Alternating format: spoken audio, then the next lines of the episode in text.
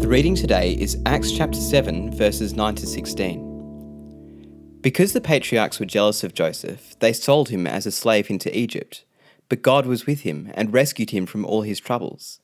He gave Joseph wisdom and enabled him to gain the goodwill of Pharaoh, the king of Egypt. So Pharaoh made him ruler over Egypt and all his palace. Then a famine struck all in Egypt and Canaan, bringing great suffering, and our ancestors could not find food. When Jacob heard that there was grain in Egypt, he sent our forefathers on their first visit. On the second visit, Joseph told his brothers who he was, and Pharaoh learnt about Joseph's family. After this, Joseph sent for his father Jacob and his whole family, seventy five in all. Then Jacob went down to Egypt, where he and our ancestors died. Their bodies were brought back to Shechem and placed in the tomb that Abraham had bought from the sons of Hamor at Shechem for a certain sum of money.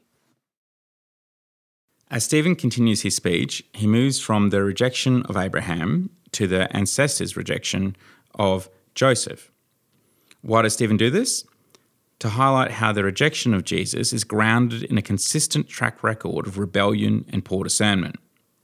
Stephen makes that particularly clear by establishing a parallel between Joseph and Jesus.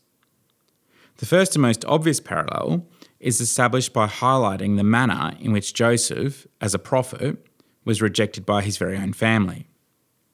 Stephen's point is that this rejection foreshadows and points to the rejection of Jesus as a prophet by his very own people. However, just as God was with Joseph and was vindicated, so too is Jesus vindicated in his death and resurrection.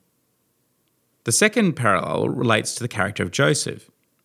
Throughout all of Joseph's life, even in the face of very difficult circumstances, he continually demonstrates the two characteristics of wisdom and grace. Jesus, of course, fulfills those to perfection, but Joseph demonstrated them nonetheless. What is Stephen's point? That just as their ancestors had rejected a wise, gracious, and godly prophet, they have now, even more seriously, rejected the greatest prophet, full of grace, who was not just godly, but was God's own son. While Stephen is meant to be the one on trial, his case against his accusers continues to build. Heavenly Father, we are sorry for the times that we reject your word and have rejected your Son. Please help us to heed your words, receive your Son, welcome your Spirit, and live obediently. Amen.